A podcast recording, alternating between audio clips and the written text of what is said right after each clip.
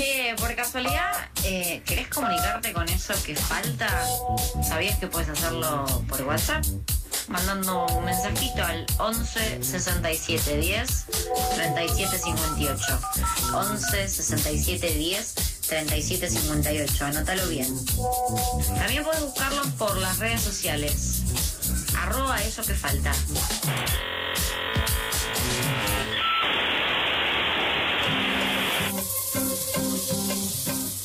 treinta minutos pasan de las catorce horas, seguimos aquí en el aire de F M La Tribu.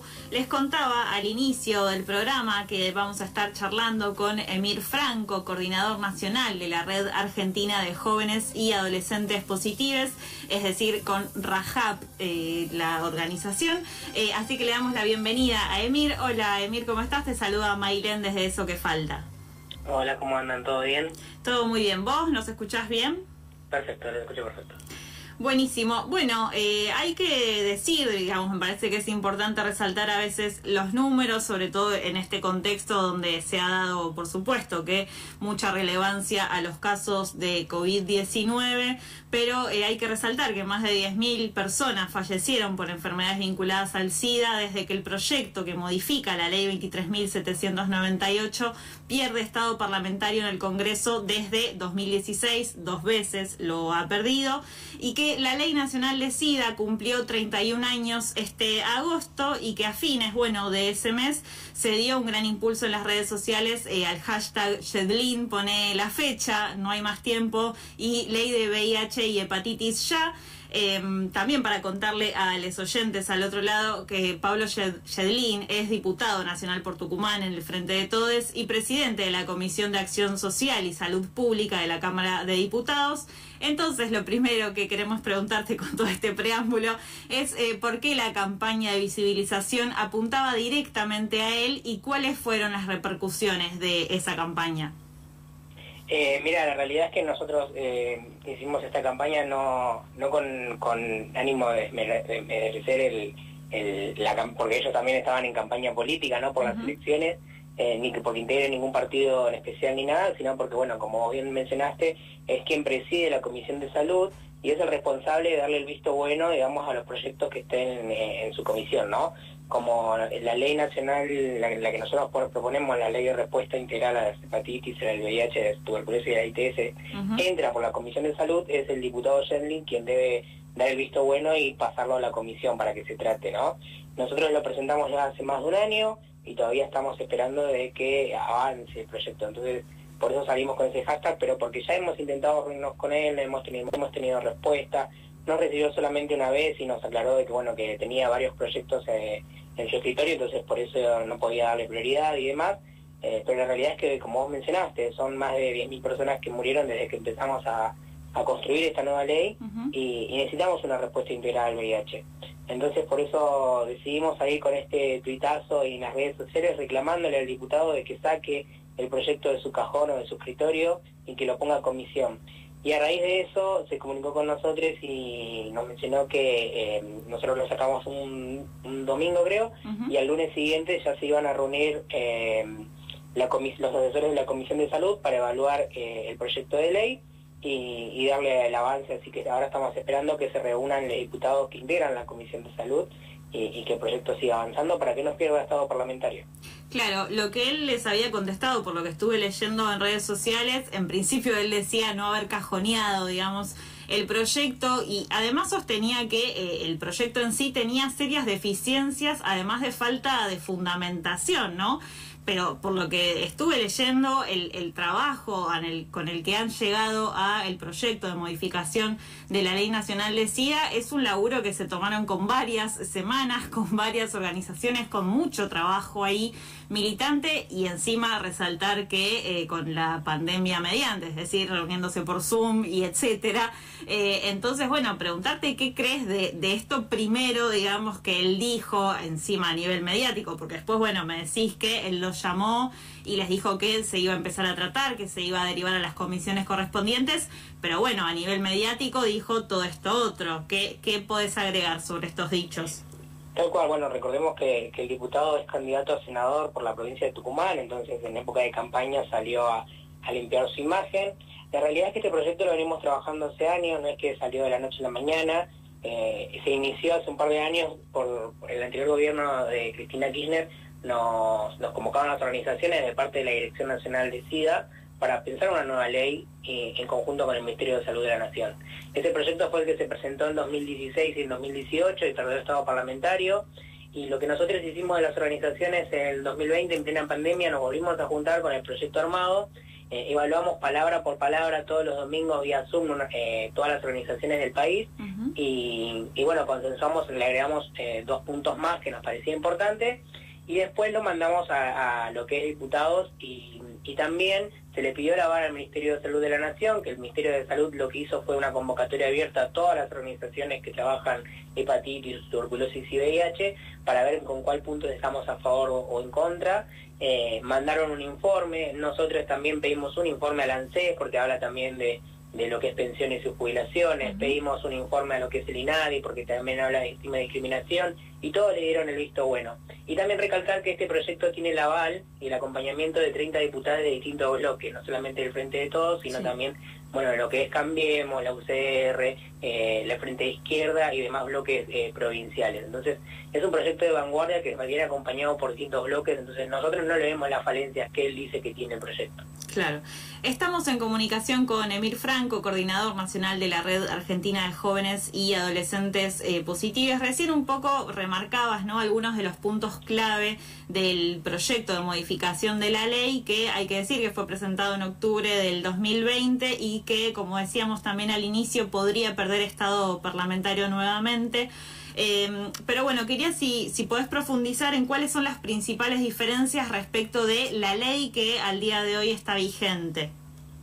Bueno, como, como mencionamos, es un proyecto integral que no solamente abarca el V I H, sino a las hepatitis virales, a la tuberculosis y a todas las otras I T S. Es un proyecto de vanguardia para la región, no solamente para Argentina. Eh, eh, el proyecto contempla, por ejemplo, crear un, un observatorio contra el estigma y la discriminación, que eso no lo tiene el proyecto anterior. El hecho de también prohibir los exam- en los exámenes preocupacionales el test de V I H y poder sancionar a las empresas que lo hacen, porque la realidad es que hoy en día, si bien no figura en la ley, eh, hay una resolución que prohíbe el test de V I H preocupacional, pero no hay ningún tipo de sanción para, para las empresas que realicen ese, ese impedimento, eh, que, que realicen ese test, perdón. Eh, después también habla de poder darle leche de fórmula a las madres, eh, a las personas y personas gestantes positivas, ¿no?, que estén en condiciones eh, de, de embarazo. Uh-huh. y, y acompañarlas con leche de fórmula, porque bueno, las, la, la, las mujeres positivas y las personas con capacidad de gestar no pueden amamantar a sus hijos, ¿no?, por, por, uh-huh. para evitar la transmisión vertical. También habla de crear un, un programa de transición para los pibes verticales, ¿no?, que pasan de la pediatría a la adultez. Uh-huh. eh, habla también del régimen especial de pensiones. Nosotros, las personas que vivimos con V I H, si bien podemos acceder a una pensión, no estamos amparados legalmente, entramos dentro de la ley de discapacidad, pero no, no, no somos personas discapacitadas. Pero también entender que hay muchas personas que tienen otras comorbilidades, entonces necesitan una pensión porque no pueden acceder a un trabajo formal, y esta ley los ampararía. Eso en términos generales, porque después tiene un montón de, de puntos más, como crear campañas dedicadas a, a distintos colectivos o poblaciones clave, poder eh, crear eh, campañas de capacitación a profesionales de la salud y medios de comunicación y demás. Bien, sí, porque es real que al día de hoy, digamos, no no hay campañas fuertes, exceptuando cuando se llega, por ejemplo, al primero de diciembre, ¿no?, la fecha de eh, lucha contra el, el V I H, sobre todo, o, o bueno, al menos yo en mi juventud lo, lo conocí a partir de Fundación Huésped, que me parece que es una de las fundaciones eh, de, que, que con vanguardia, digamos, ha, ha puesto el tema en agenda, pero más allá de esa fecha no, no hay un acompañamiento real en términos de, de esto, de campaña de concientización. ¿Vos qué crees que, que falta, digo, además de del planteo que ustedes hacen en la ley, digamos, y de la propuesta en concreta de cómo debería abordarse? ¿Qué es lo que pasa que al día de hoy eso no sucede? Bueno, como, como vos decís, lamentablemente se habla de V I H el primero de diciembre y encima lo que se hace es incentivar a las personas que se testeen, que no está mal, pero también debemos poner campañas de prevención durante todo el año, campañas de concientización para quienes vivimos con el virus, ¿no? Porque uh-huh. una vez que te dan el diagnóstico positivo, ¿qué pasa? ¿No? Hay una vida detrás de eso. Nosotros no queremos solamente ser un número estadístico, sino tener una respuesta y crear campañas de, contra el estigma y la discriminación. Y, y esto es, es, es clara falencia del Estado, no solamente del Estado Nacional, sino de los provinciales y municipales, que no ponen énfasis en esto, y recordemos que Argentina adhiere al compromiso noventa noventa noventa y cero discriminación para poner fin a la epidemia del V I H al dos mil treinta, uh-huh. y la realidad es que para poder poner fin a la epidemia del V I H necesitamos ser actores las personas que vivimos con V I H, pero también que el Estado se dedique a hacer campañas de concientización eh, y difusión masiva. Y si vos, no sé eh, qué edad tenés, pero si recordás, la última campaña fuerte que se hizo relacionada a V I H y I T S fue Sin Triqui Triqui No Hay Bambá, y tiene más de diez, quince años, eh, y después no vimos campañas publicitarias ni en la tele, ni, ni en la calle, ni en ningún lado. Y, y así como se habló de la otra pandemia, la del COVID, eh, la de V I H también es una epidemia, entonces es, dice estado bueno de que, que los estados también pongan el mismo énfasis en dar respuesta y no tengamos más de cinco mil diagnósticos nuevos todos los años, eh, eh, o que las tasas de, de, de muertes por causas relacionadas al SIDA sigan creciendo año a año, ¿no? Uh-huh, exacto. En esto del rol del Estado, un poco que hablábamos recién y que un poco mencionabas también respecto de la inclusión en el proyecto de modificación de la ley sobre eh, las sanciones a empresas eh, u otros, ¿no? Que quienes contraten a personas con V I H y les obliguen a hacerse eh, el testeo, digamos, en el marco de un examen preocupacional o como quieran llamarle, pero que no deja de ser violento y violatorio de eh, las normas que están vigentes al día de hoy. Bueno, está la resolución doscientos setenta de, del año dos mil quince del Ministerio de Trabajo de la Nación, en la cual se supone que está enmarcado esta situación. ¿Por qué es que esto no funciona? Eh, es decir, con una normativa vigente desde dos mil quince, donde se supone que las personas podían denunciar anónimamente, sea en la Superintendencia de Riesgos de Trabajo o en la Superintendencia de Servicios de Salud.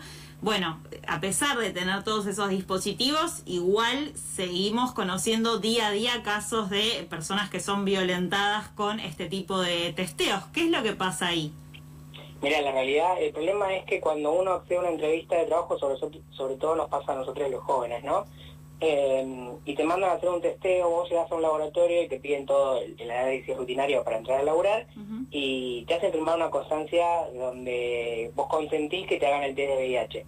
¿Cuál es el problema? Es que si te da positivo no te llaman, directamente no te contratan, eh, la persona no se entera que vive con el virus, y la persona, la mayoría de las personas, lamentablemente por falta de información, porque esta eh, resolución la conocemos, bueno, quienes somos activistas o ustedes que son periodistas y que eh, veo que han averiguado mucho sobre la materia, pero el resto de la sociedad no lo sabe, entonces voluntariamente firman ese consentimiento y los laboratorios y las empresas que contratan tienen como dónde ampararse, y el decreto no regula ningún tipo de sanción. Claro. Lo que nosotros hacemos de las organizaciones es mandar una carta de documento al laboratorio informando que la práctica que están realizando no corresponde debido a ese decreto, decreto reglamentario y otras resoluciones internacionales que hay en materia de derechos laborales y demás.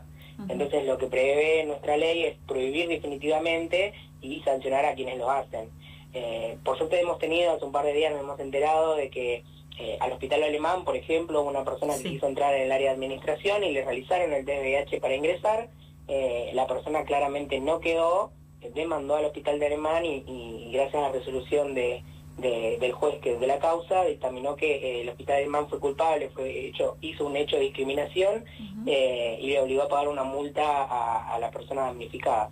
Y eso marca un antecedente también, ¿no? En sí. materia de derechos a quienes vivimos con V I H, para acabar con el estigma de la discriminación.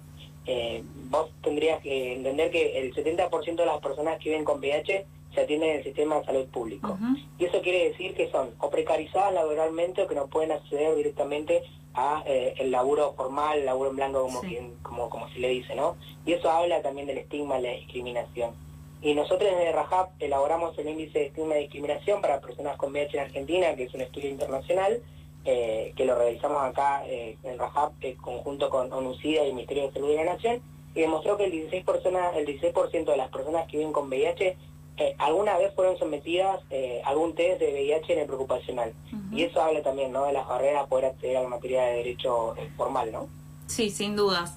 Eh, y hablando un poco también, ¿no?, de, del sentido de quienes están precarizados y que por tanto tienen que acceder a, que, a lo que el Estado les, les brinda en términos de protección, acompañamiento y etcétera. Sabemos que el año pasado, sobre todo durante junio y julio, o sea, los meses más crudos, si se quiere, del ASPO, eh, varias organizaciones habían denunciado faltante de, de medicamentos, perdón, de reactivos, de preservativos y de leche de fórmula, que vos un poco mencionabas antes la importancia, ¿no?, de, de este producto, además del problema de acceso a turnos. ¿Cuál es el estado de esa situación al día de hoy?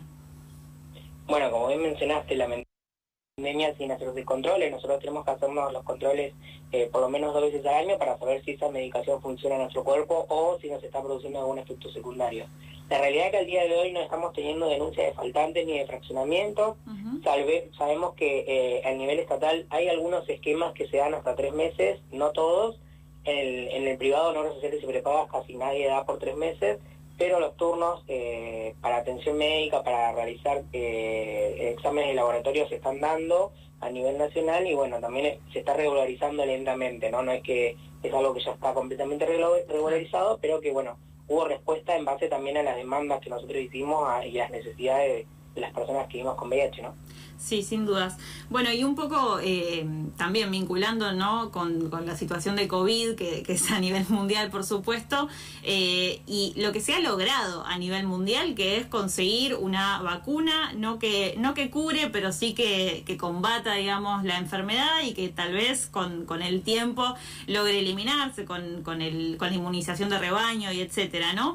¿Qué es lo que pasa? Que esto aún a más de treinta años de... Eh, de del inicio de esta epidemia, no se ha llegado a una vacuna que cure o que al menos esto, ¿no?, restrinja las posibilidades de avance del V I H. Y si sabés vos cuáles son, cuál es el estado de las investigaciones en pos de, bueno, descubrir algo similar a esto, la vacuna contra la COVID diecinueve.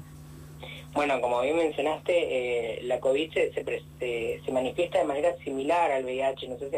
Mucha gente ha visto eh, en los medios de comunicación masivo de que se ha comparado mucho el COVID como el, con, con el V I H, y de hecho la vacuna que han desarrollado para, para lo que es el COVID eh, fue gracias a los avances que se tienen en, en materia de lo que es vacunación para, para lo que es V I H. A lo que a nosotros nos resulta como extraño en realidad es que la vacuna de V I H viene desarrollándose hace diez años y recién Uh-huh. pasó la etapa final de prueba con personas, y la vacuna de COVID se desarrolló en menos de un año, ¿no? Claro. Eh, y yo creo que también habla de una voluntad en cuanto, no solo a la investigación, sino, bueno, los intereses que hay de los laboratorios. Uh-huh. Vos imaginate que eh, somos millones de personas en el mundo que tomamos tratamiento todos los días sí. eh, contra el V I H, y quizás les conviene que esta, esta epidemia siga funcionando, ¿no? Porque eh, lo, el, la ley de patentamiento, los medicamentos son hipercaros, en algunos casos, como en Argentina, los tiene que comprar si el Estado. Uh-huh. eh, entonces... A veces hay intereses de por medio que eso hace que retrase, ¿no?, y que lleguemos a la cura.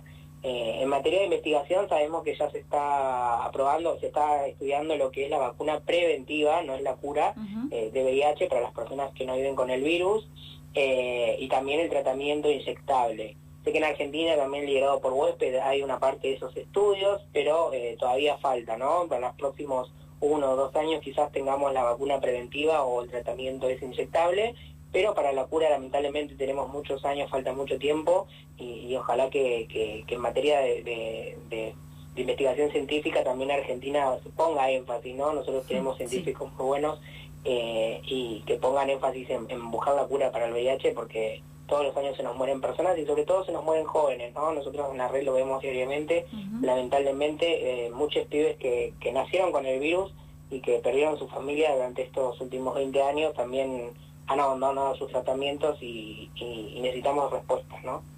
Sí, sin dudas. Por último, Emir, eh, y te dejamos la tarde libre, eh, preguntarte sobre, bueno, la situación de Córdoba que dieron a conocer ustedes en sus redes en estas últimas horas, sobre el juicio que se va a llevar adelante contra un joven a quien acusan de haber contagiado a su pareja.